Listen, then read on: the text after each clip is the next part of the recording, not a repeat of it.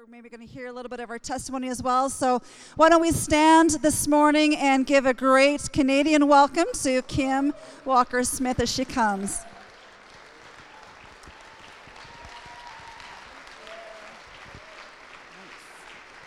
Hi. Good morning. I'm super old school. I like paper and pen and like actual books, and I just don't trust technology. Freaks me out. well, I'm really excited to be here and get to share with all of you. Um, I will give you just a little bit of my my background before we get started. Um, I was actually not raised in church. I got saved when I was 18. And um, when I was um, about 15 years old, my mom took me out. We lived in a, a tiny little farm town in southeastern Oregon. And my mom took me to what we would call our downtown, although it's not a proper downtown because it's a little farm town. It's like where a cluster of fast food restaurants and a grocery store is. And my mom said, Okay, get out of the car, go get a job. You can't come home till you have a job. And she drove away. and so I walked around from place to place till I found a job and I uh, called my mom on a payphone because there were no cell phones back then. And on the payphone, I said, Mom, I found a job. Can I come home? She picked me up. She brought me home. And I had had a job ever since at 18 when i gave my life to the lord i still kind of had this mindset of um, i'm serving god whatever he wants me to do with my life is wonderful um, but i'm going to have a job still because i got to pay my bills right and i grew up singing but i never thought that singing was anything special. Honestly, I was like, well, lots of people can sing. There's nothing special about it. Um, my family was all musical. My freshman year of high school, I got kicked out of choir, and I was banned for the rest of high school. That's a long story. I won't tell that one. But I was not allowed to participate in the music program at school. And then when I went to my first year of Christian college, they were having auditions for the worship team. And I was like, well, I can sing, I think, and maybe I could make some friends this way. So I auditioned as a background singer and I didn't make the team. And so anytime I tried to do anything musical, it was not actually working. And so I wasn't thinking about that at all.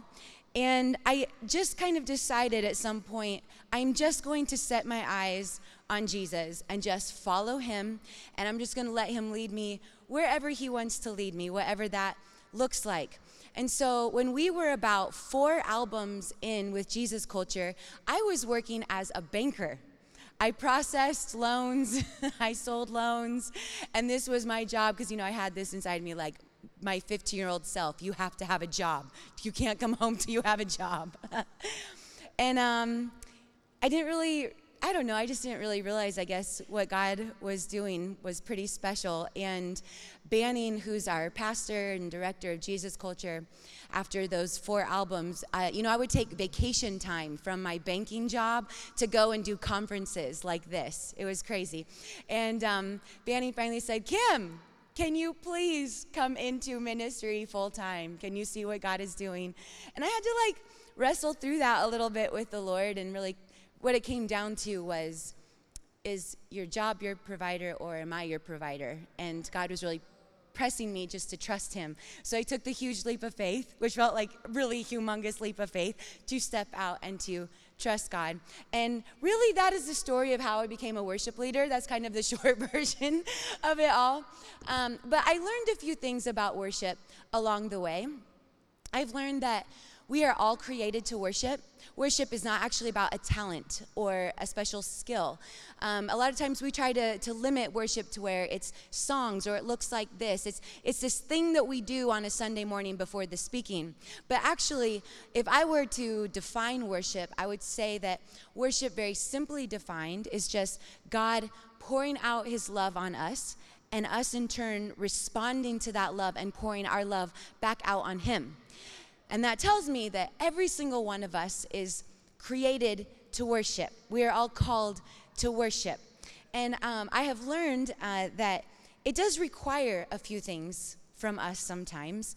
Uh, sometimes, I, you know, one question I'll get asked a lot as a worship leader do you ever get tired of singing the same songs over and over and over? Uh, no, no, I do not actually, because in my brain, it's actually not about the songs. It's just about Him, and He does something new and different every single time.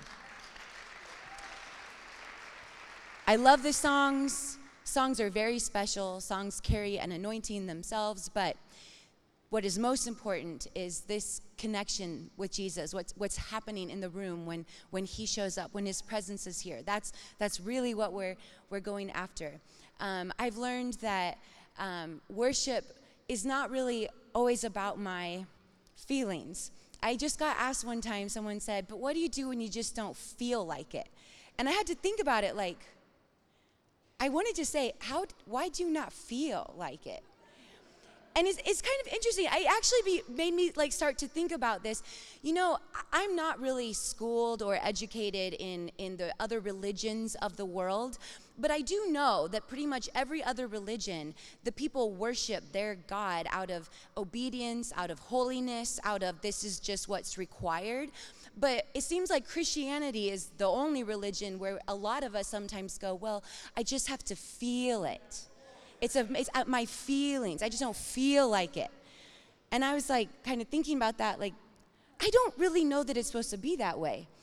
I think that really it is an act of obedience and an act of holiness and an act of, I am going to give you what you are due and what you are worthy of, which is my worship. And the beautiful thing, though, is that our God is actually seeking us out, and He gets excited when we do that, and He meets us. And then it kind of becomes an emotional experience because you're excited and you're happy and you're crying tears of joy because Jesus is here, which is pretty amazing. But the other thing that I have learned about worship and really just about following Jesus in general, is that it requires my total trust and surrender. And I think that when I first got saved, I think that I had this idea in my head that when I surrender to Jesus, it's like once and for all, that's it. I surrendered. Check. Got it. Done. And if you have been a Christian for any amount of time, you know that to follow him requires surrender over and over and over and over, right? Anyone know what I'm talking about? Yeah. As Christians, we live in a place of constant tension between what we know of God and sometimes what we are actually experiencing. And what I mean by that is, we know that God is a healer.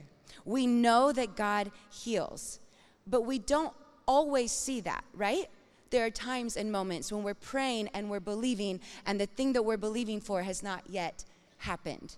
Or maybe it didn't happen at all. Does everyone know this tension I'm talking about? of what we know to be true of God. And the things that we're experiencing does not change who He is. The things that we're experiencing does not change the truth about Him. But living in that tension, in that place, requires and demands our total, complete surrender to Him and trusting Him through every step of that process, right? And it's really easy to surrender when you're like, at the end of yourself. Okay? I feel this way sometimes after a day with my three children six, four, and two. My husband comes home. I am waving my white flag. They are all yours. Peace out, buddy. And I escape to the bedroom and lock the door. but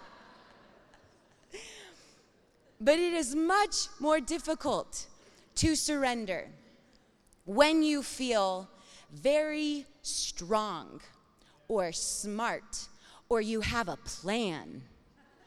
That is a little more difficult. I have this thing inside of me. This is my my weakness and my struggle and my wrestle, which is I tend to be very independent and go, I got this. I got this. I got this. No, no, no, I don't need help. I, I don't need help. I got this. I got this. I had a friend one time who told me to my face, that he thought the most evil words in Christianity were, I got this. And I was like, How dare you? And what he was trying to tell me was, I got this, first of all, is saying, No, no, no, I don't need your help, God. I got this. I can do this on my own. I got this. But also, to all the people that I am called to live in community with, No, no, I got this. I got this. And I was realizing this is actually not a, a good place for me to be. And I realized that there's another kind of surrender, a surrender that we don't always talk about, a surrender that maybe doesn't come up as much because, like I said, it's really easy to surrender when you're just laying on the floor completely worn out and waving your white flag, going, Yes, I surrender, I surrender. But the other kind of surrender, I call it the brave surrender because it requires so much courage to lay down my own will and my own strength and everything else to trust and to say, I actually don't want to rely only on my strength. I want to rely on you and on your strength, Jesus. So I am going to surrender to you. I'm going to surrender my plan to you. I'm going to surrender my future to you. I'm going to surrender all of those things to you and fully trust you even when I feel like I got this, I'm just going to say, maybe I don't. I'm just going to trust you. that kind of surrender. And there are three things that I want to talk about today that have really helped me to live and to stay in this place of surrender. Because, see, I find myself sometimes going back and trying to pick it up. Have you guys done this? Like, you surrender something and you're like, I surrendered it to Jesus. And then you're like, no one's looking. run back over and pick it up. I got this. I have done that many times. But these three things, if I can hold on to these three things, helps me to stay and to live and to just be in this place of constant surrender, which really, ultimately, this is where I want to be. This is where I want to live my life, just truly yielding my heart to Jesus in everything that I am doing. The first one, it matters where I fix my eyes. It matters what I'm looking at. You guys know the story of Peter in Matthew 14. Peter out on the, the boat. I'm going to go to verse uh, 22. Immediately, Jesus made the disciples get into the boat and go on ahead of him to the other side while he dismissed the crowd. After he had dismissed them, he went up on a mountainside by himself to pray. When evening came, he was there alone, but the boat was already a considerable distance from land, buffeted by the waves because the wind was against it. During the fourth watch of the night, Jesus went out to them walking on the lake. When the disciples saw him walking on the lake, they were terrified. It's a ghost, they said, and cried out in fear. But Jesus immediately said, Take courage, it is I, don't be afraid.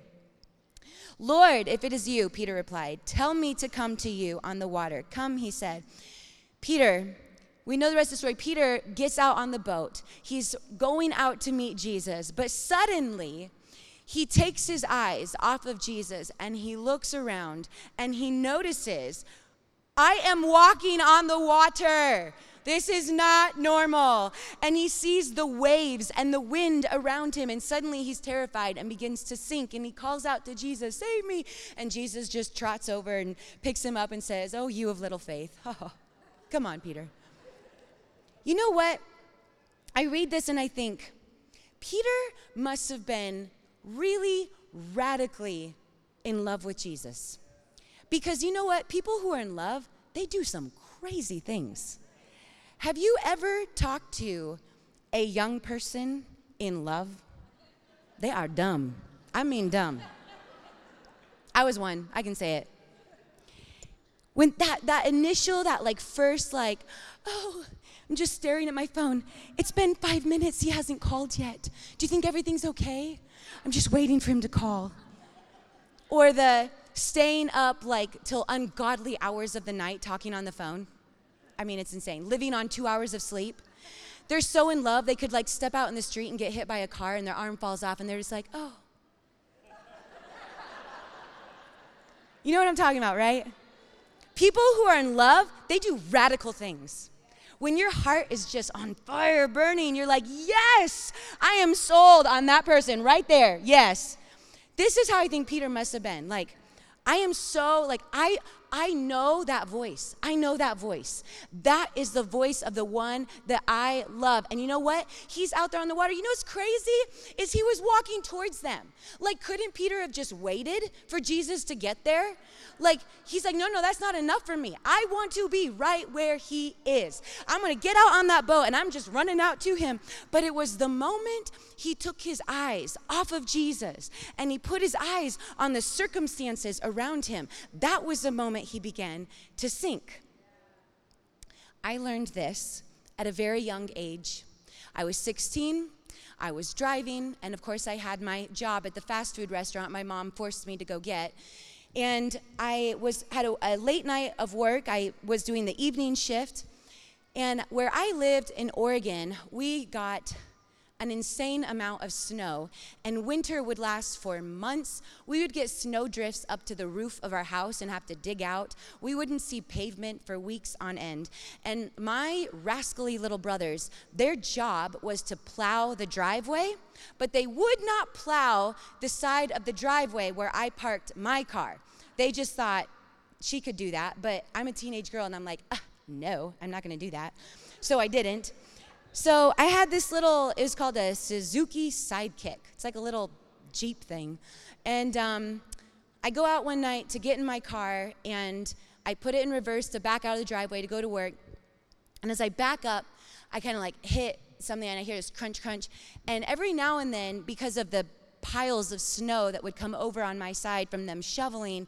There just be they would turn frozen and just become these icy chunks and piles of snow that I would practically have to put it in four-wheel drive to get over to get in the driveway.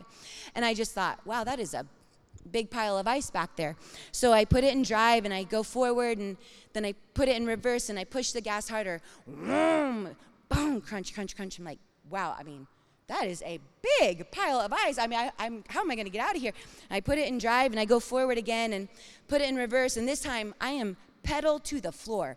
Whoom, boom, crunch, crunch, crunch, crunch. I'm like, man, how, how am I going to get over this? And I, I put it in drive and I go forward. And finally, I look in my rearview mirror only to see my father's car. Dread comes over me as I step out of my vehicle and I walk around and realize no, no, it was not ice crunching. That crunching sound was the sound of my father's car getting demolished by mine. And terrified, I walked into the house. Um, Dad, um, I, I hit your car. And he's looking at me. It's parked in the driveway. And I was like, I know, but it's parked behind my car. And I hit it three times. And he was like, What? And he jumps up and we run outside. And when he gets out there and he looks at his car, he falls to the ground laughing hysterically. And he's like, You are so dumb. And he did not even have the heart to punish me because he said, You're gonna have to live with this the rest of your life. And it's true. I gotta wear that burden. But I learned an important lesson that day. It matters what you're looking at. That has stuck with me the rest of my life. I can tell you that. It matters where you fix your eyes. If you can fix your eyes on Jesus, no matter the storm, no matter the circumstances, no matter what's going on, this is one of the most important keys in surrender, in living in that place of surrender. I got my eyes fixed on you, Jesus. And as I keep moving towards you, it makes it so much easier to keep surrendering. The second one, knowing and listening and leaning on the sound of his voice. So it matters what you see, it matters what you hear. Now, this one can get a little trickier because the enemy loves to come in and try and put some lies in there. And this is a prayer that I have almost every day. I pray and say, God, please let your voice be louder than every other voice in my life today trying to put up some some filters and trying to to learn how to just lean in and trust his voice and trust what he says trust what he says about me when i was um, probably about 20 years old i started this thing i I got a journal and I, I carry this with me everywhere. And in the journal, every single time that God would speak something to me in, in my prayer time with Him, something about who I am, something that He sees in me, whether it's something as simple as Him saying to me, Kim, you're my daughter, or saying to me, Kim, you are called to do this or that, whatever it was, I would write it down and I'd put a date next to it. And when I get to those moments and those times when I'm beating myself up, when the enemy is coming in and I'm buying into the lies and I'm thinking, I don't have what it takes, or I'm not good enough, or I'm not this enough, or that enough, or whatever it is, and suddenly as I'm falling and spiraling down this hole deeper and deeper and deeper, and I suddenly realize what's going on. I know I have this weapon, which is his voice. And so I get up, I get my book, and I go and stand in front of a mirror and I read my book. And it feels so good to also put a date to it and say, no, no, no, on this day, God said this to me. This is the truth. I've got it documented right here. And as I begin speaking those words over myself, suddenly the voice of the enemy is farther and farther and farther away. And I can feel myself being pulled up out of that hole as I'm pressing in to his voice and what he says. My son, I have two boys and a little girl, um, six and four, almost five, and two. My daughter is my youngest. Um, but my boys, they're only 14 months apart, very close in age. And uh, when they were really little, uh, we were outside one day on our back deck. Now, when I say a deck, it's it's not a tall deck. It's like the the height of the base of our house, so it's only a couple feet off of the ground. And uh, we're out there one morning. Both my boys were really little in diapers, so it's probably like one and two, or two and two and three, right around there. And uh, that's all they're wearing was their diapers. It's California; it's warm. So um, we're out there having breakfast, and I go inside for just a moment to get the dark, bitter nectar of motherhood called coffee that I live off of every morning. And I'm telling you, it's unbelievable what children can do in the tiniest amount of time. Like, I stepped inside to pour a cup of coffee. And as I'm pouring it, suddenly I hear this screaming outside, this panic screaming. And I go running out and I hear my oldest son Wyatt saying, Mama, Mama, help me, help me, Mama, help me, help me. And I've never heard him sound like this. I've never heard him sound so scared and so terrified. And I, I hear him, but I, I can't see him anywhere. And, and I'm running everywhere going, Wyatt, Wyatt, where are you? Where are you? And, and I can't I can't find him. And it was so mind boggling to me. Like, I, am hearing his voice, but he is nowhere. I'm looking all over the place. And suddenly I see Bear, my, my other son, and yes, that is his legal name, Bear. Um, I see him squat down on the ground in front of the deck, and he's just peering through the, the lattice there, looking under there. And I thought, oh no, no. And I run over and look in, and my son had found an opening on the other side of the house and crawled underneath, but then crawled underneath the whole house to the other side and gotten stuck under the house. And he's in nothing but a diaper, and we have these rocks under there that, that we call lava rocks. They're, they're those red rocks, they're kind of sharp. And he's going, Owie, mama, owie, it hurts. And then he had this thing Whenever he was scared, he'd point to his heart and he'd go, I scared, I scared. And he's just under there going like this, I scared, I scared, mama, I scared. And I'm like panicking, you know, like a, about to be a crazy woman right now. And I, I run over to the hole and I realize uh, it is about this big and there is no way I am going to get myself through that tiny little hole. And so I'm calling out to him, Wyatt, can you just just come back over here? I'm right here. Just listen to my voice. Just come towards my voice. Just come out over here.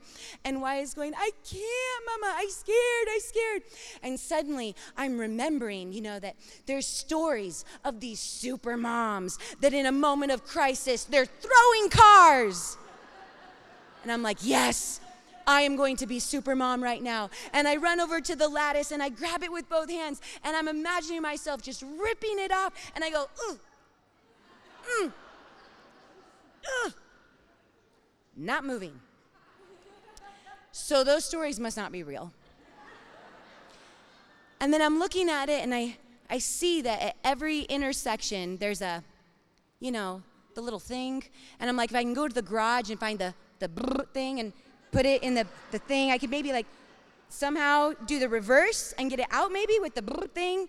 And, and just thinking about that was giving me a headache. My husband was at work, by the way. So I am just about to call the fire station down the road from us because I am in a full on panic now. And in my moment of I'm about to burst into tears and scream because I'm so scared, this moment, this thought comes in that could only be Holy Spirit.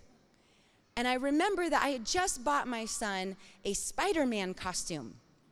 My boys love to dress up as superheroes. And I had this idea, and I, I ran and I grabbed the gloves, the Spider Man gloves. And I said, Wyatt, look at mama. And he just goes, said, Do you see these gloves? Yeah. When you put these on, you will become Spider Man. And Spider Man is not scared to crawl underneath the house, back out the hole where he came in. And he goes, Okay, Mama. And I was like, Are you ready? And he's like, Yeah, okay, Mama. And so I pass the gloves through the hole, and he gets his little hands in them. And I was like, Are you ready? And he's like, I'm ready, mama. And I went back over and I stuck my face down in the hole and I was like, okay, come on, Wyatt. And he starts crawling through. And I'm like, Wyatt, you're doing such a good job. And he stops and he goes, ah, Mama, I Spider Man. I'm sorry, I'm sorry. Spider Man, you're doing such a good job, Spider Man. And he crawls, and just as he gets to the hole, I pull him out and I grab him and I'm crying. Don't you ever do that to me again. And I call my husband, Don't you ever leave me again. Ah. That night, Skyler comes home and he picks Wyatt up and puts him in his lap and he's like, Hey, buddy, did you get stuck under the house today? And so quick, Wyatt looks at him and goes, No, Spider Man did.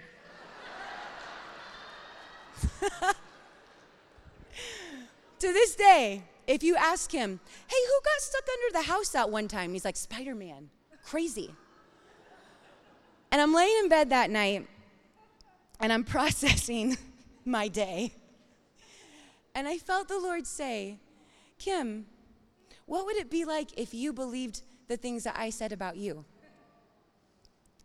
And I felt this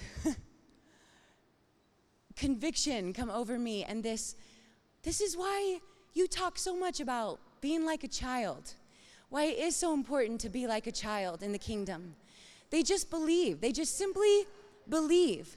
They don't have all the the things, the, the filters that they put up to, to try and process and go, but is that realistic? Is that really possible? Could I actually do that? I don't even have the money to do that. You put this dream in my heart, but there's not even the finances for that. Or we just put all these filters there and all these things. But what would it be like? What would our lives look like if we could just put all those things away and just simply be like a child and just believe Him? Just believe his voice. Just believe what he says. Just so simple. Listening to his voice, leaning on his voice, pressing into his voice. And the word says that he says, My sheep know my voice. We sometimes may doubt, wrestle through that. You know, I just, I have this thing inside me you know, it is hard. Let's just talk about that a second. Sometimes you're like, it sounds like my voice, but I think that's the Lord.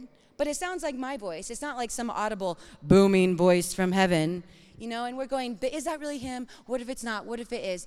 And one day I just decided that just living stuck because I'm not sure was just not fun anymore.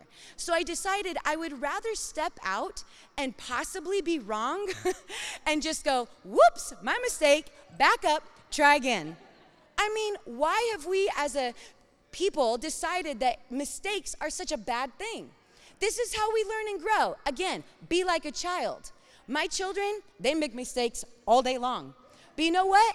I recognize that they're learning. I tell myself this every day. You're raising leaders, Kim. You're raising leaders. That strong little personality, you're raising a leader. you got this. if we could just maybe take, just get a little moment of courage. Let's be courageous. Let's cheer each other on and let's go, you know what? I, I really think that that is the voice of the Lord. I'm going to step out. And I bet you, most of the time, He's going to meet you in that place. I can only think of probably two times in my life that I went, uh, I don't know if this was the right way. And I just went, okay, just going to go back over here and I'm going to try again. There was no punishment. There was no upset. God was not mad at me. He was not like, you idiot, you did the dumb thing. There was none of that. He's a father. He's like, yeah, girl, you tried. It didn't work, but you tried. Way to go. Try again. You can do it. Parents, parents out here, what, how would you be with your children? Why do we think that God would be any different? We would have all the grace on our kids because we want to see them succeed, but we also want to see them make mistakes because we want to see them lo- learn and grow, right? Be like children. Step out. Take the risk. The third one worship, right? Of course. Worship. This is how we stay in a place of surrender. We worship. Worship requires humility because we are laying ourselves down. We are surrendering ourselves. We are laying everything down. We are giving Him our all. Like Job said, You are God and I am not. I am trusting you. It's not about me, it is about you. I really think the most beautiful sound in worship is not what's happening on the stage. It's what's coming out of the people out here. That is the most beautiful sound. It doesn't matter if you can sing or not. It's that just giving my all, giving my worship. And I I have a, a, a lot of worship leaders will will ask what do you do when you look out and it looks like the crowd just isn't responding? They're just staring at you or whatever it is. And I just tell them, you know, I like to just not make a judgment call about that. Because for someone out there, maybe they're kind of new to church and they're sitting there while worship's going. They're like, I really want to lift my hand, but I'm so terrified. And I think everyone's going to stare at me when I lift my hand. Okay, I'm going to do it. I'm going to do it. Here I go. Here I go. Here I go. Here I go. Oh my word. Oh my word. Oh my word. Oh my word. Oh, my hand is up. My hand is up. Everyone's staring at me. They're staring at me. I know they're staring at me. It's okay. It's okay. I'm worshiping. I'm worshiping. I'm worshiping. End of the song, they're like, I did it. I lifted my hand right here in worship. To some people, this is like the greatest act of worship that they are mustering up all their courage to. And for others, they're like spazzing out in a corner over here, going crazy, like, woo! Listen, I'm not going to judge it. I just trust that He is God and I am not. It's not my job to make something happen. He shows up because He wants to, and people encounter Him in different ways and it's all beautiful. Because the most beautiful sound is what's happening out here and the worship that's being released. And you know, this time here on earth is the only time that we get to bring a sacrifice of praise. When we are in heaven, What, what kind of sacrifice would there be? Like, is it going to be hard? No. Is it going to be rough? No. Is there going to be troubling things? Uh, no. This right now is the only time that you get to bring a sacrifice of praise, that you get to show up and choose to worship Him regardless of anything else, regardless of your feelings, and actually bring Him what He is worthy of. We worship regardless of the circumstances. Because this is this is what Jesus deserves. This is what he is so worthy of because he gave his life, he gave everything for us. And he deserves our lives and our worship in return.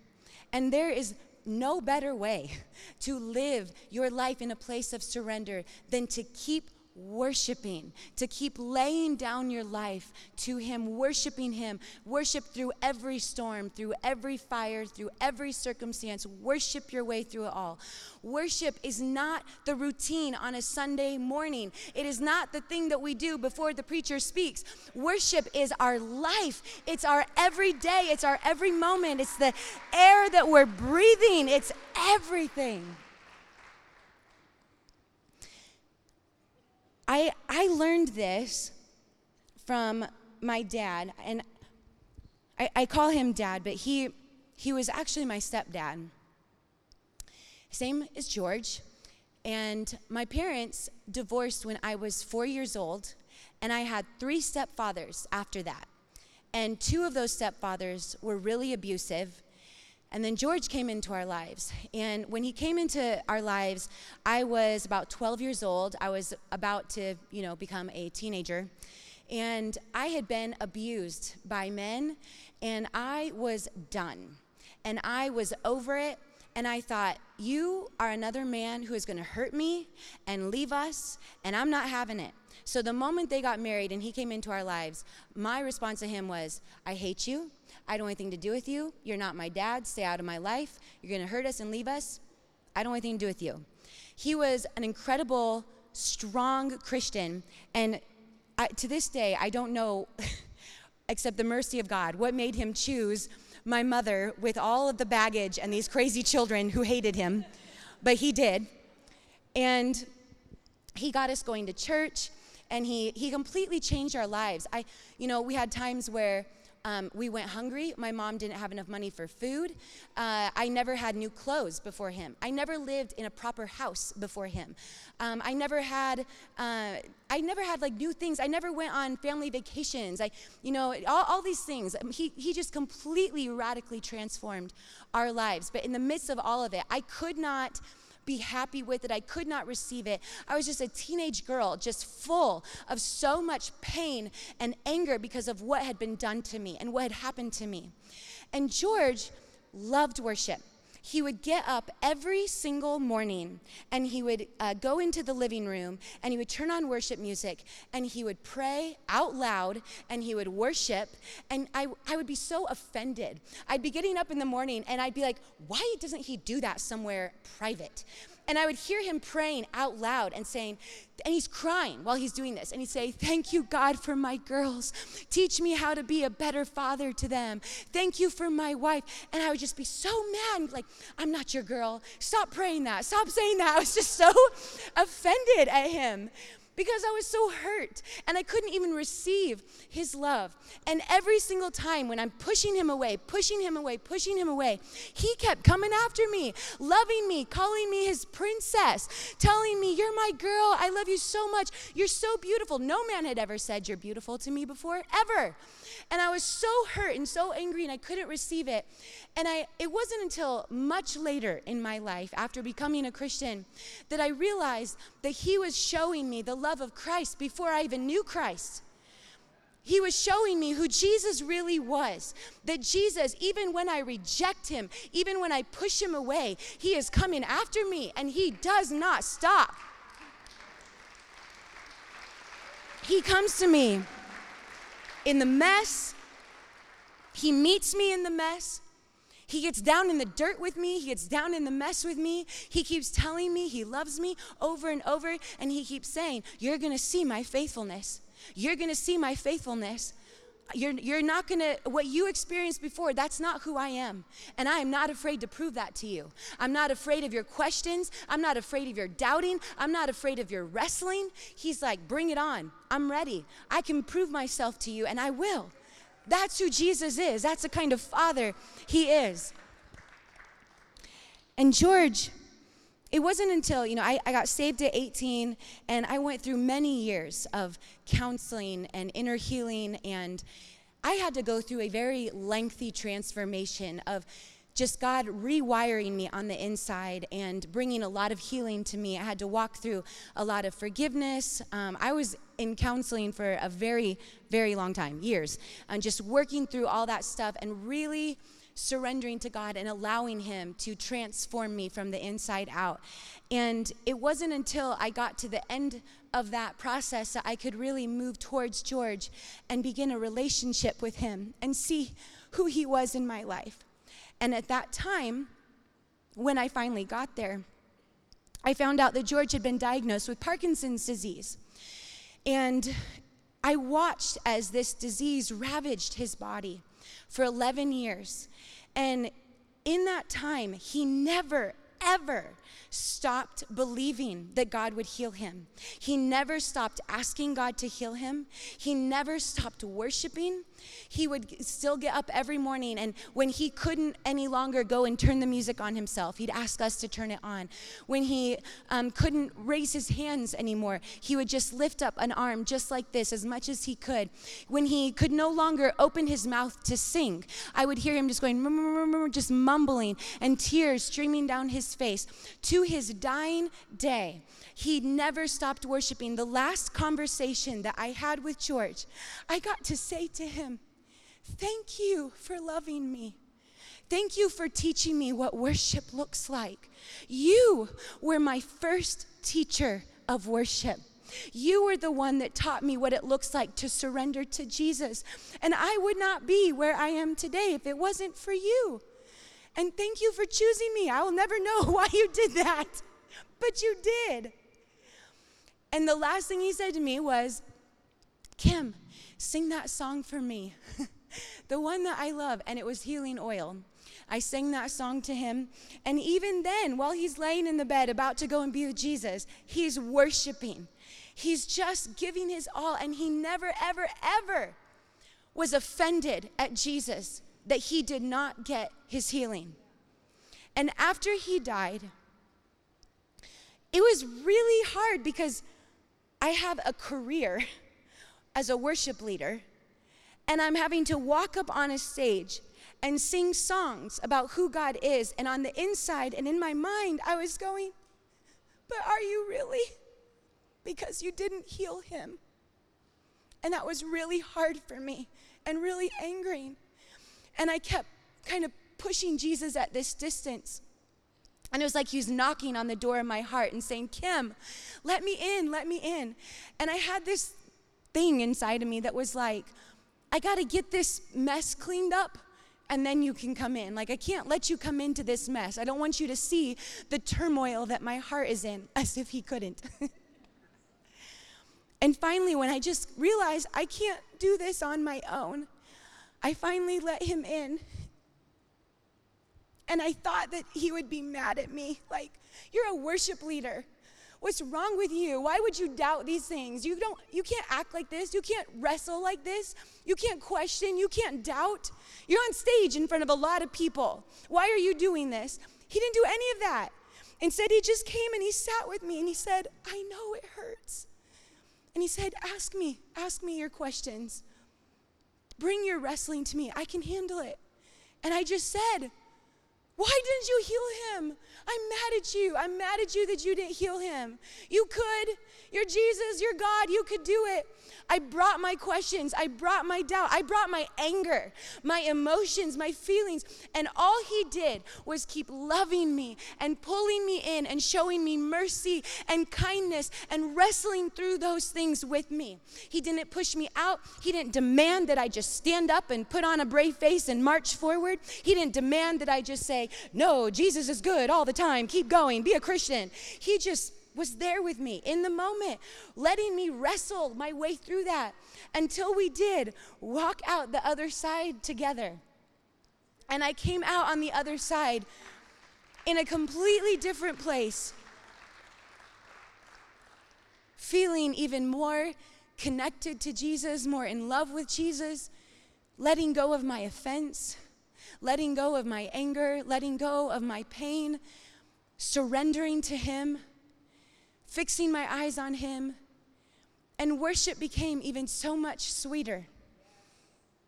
And I learned in that process and in, in that time what, my, what I had seen my dad doing, what he had taught me to not allow the offense to come in. I mean, if he could be sitting there with a disease ravaging his body and keep worshiping Jesus, surely I could bring my everything to him. Surely I could show up to church and give God all of my worship and not hold anything back from him. When we choose to surrender, there's a lot of really amazing things that happen. But there's just a couple things that I want to point out that God promises us that are there for us when we surrender. The first one is in Hosea 2:14. This is my favorite scripture. It says, Therefore, I am now going to allure her. I will lead her into the desert and speak tenderly to her. There I will give her back her vineyards and will make in the valley of Achor, which is trouble, a door of hope. There she will sing as in the days of her youth. It goes on to talk about restoration. And the really beautiful thing about this verse is it says, I will lead her into the desert. You know what? How many of you have ever found yourself in a desert season and gone, what did I do wrong? How did I end up here? Where did I go wrong? Have I sinned against you? I cannot hear you. I cannot see you. I am in the desert. Or is it just, I, it might just be me. I'm pretty dramatic. So I get into the, the desert seasons and I'm like, oh no, I am in a desert. Until one day I read the Bible and I went, whoa, whoa, whoa. I will lead her. You mean you? You brought me here? Wait, what? So, in my pursuit of you, you actually on purpose led me into the desert. And God's saying, Yeah, I extended to you an invitation to intimacy. The way that I spoke to you yesterday is not how I'm speaking to you today. What I did in you yesterday is not what I'm going to do in you today. I, I am inviting you into a deeper intimacy. I want to speak to you in a new way. I want you to know me in a new way.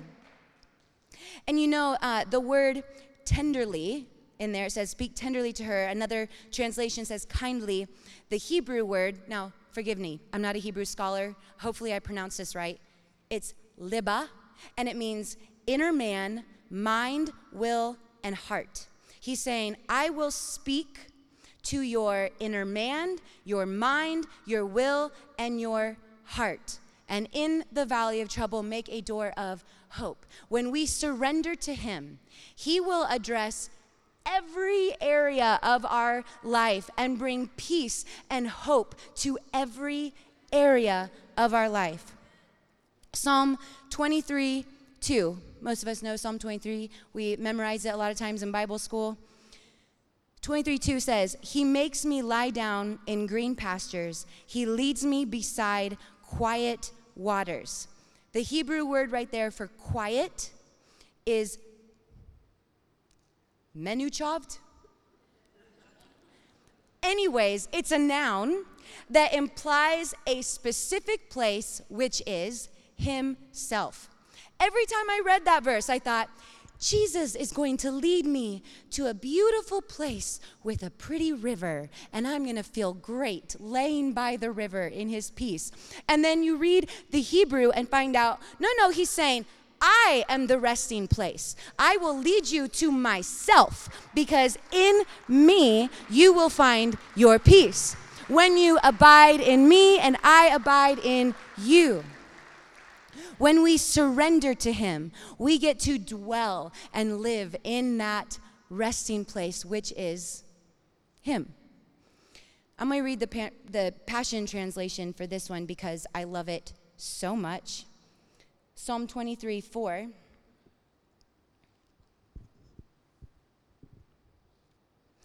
Lord, even when your path takes me through the valley of deepest darkness, Fear will never conquer me, for you already have. You remain close to me and lead me through it all the way. Your authority is my strength and my peace. The comfort of your love takes away my fear. I'll never be lonely, for you are near. I love that. Fear will never conquer me because you already have. When I am surrendered to Him, fear cannot conquer me because I'm not surrendered to fear. I'm surrendered to Him. I belong to Him. I am His. And He's a good Father that takes care of those that belong to Him. You surrender to Him, and that promise is, I will never leave you. I will never forsake you. I will drive out the fear. I will drive out the enemy. There is, I mean, I could talk all day about the amazing fruit that is there when we live our lives in surrender.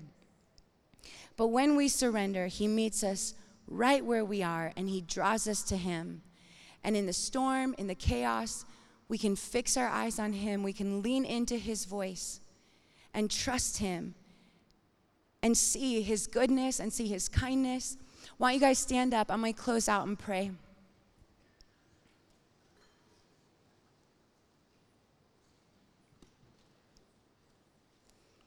And you know, really, the bottom line is that He is worthy of our surrender. He is, he is worthy of our all. Um, Banning, he, we were talking one time and he was laughing about how um, sometimes people in church get really offended when you talk about tithing you know the 10% and they're offended at 10% and he's he was laughing he said it's funny they're they're upset about god asking for 10% but what they don't realize is actually god wants everything they're shaking their fist at 10%, and I'm like, hey, yo, buddy, if you're a Christian, uh, read your word. He actually wants everything. He wants your total surrender. Everything. Trusting Him with every part of our life trusting Him with every area of our heart. And He is so worthy of that. And He is such a loving Father who will not let us down in that. You will not regret surrendering everything the, the pieces of your heart that you might be holding back, maybe they're painful areas. Maybe they're areas, maybe you're like me. Maybe you were wounded as a child. Maybe there's, there's something that happened. There's an offense in there, and you're kind of holding back that place. I am telling you, as one living on the other side of that, that you will not regret surrendering that to Him. You will not regret giving that to Him and allowing Him to come in and transform your heart. So I'm going to pray and and if that's you, will you just will you just lift your hands?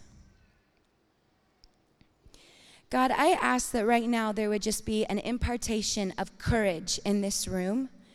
Courage to truly surrender to you all that we have and all that we are. God, right now, would you come and just search our hearts? And if there is any place inside of us where we have been holding back, where maybe we have been independent and, and said, I got this. Maybe we've been relying on our own strength. God, would you come and bring courage right now to lay down those things and to surrender to you? For just a moment, can you guys, in your, in, in your own words, just whatever it is that you feel like you need to, to surrender to Him, would you just take a moment and speak those things out? And just say, I trust you, God. I surrender to you, God.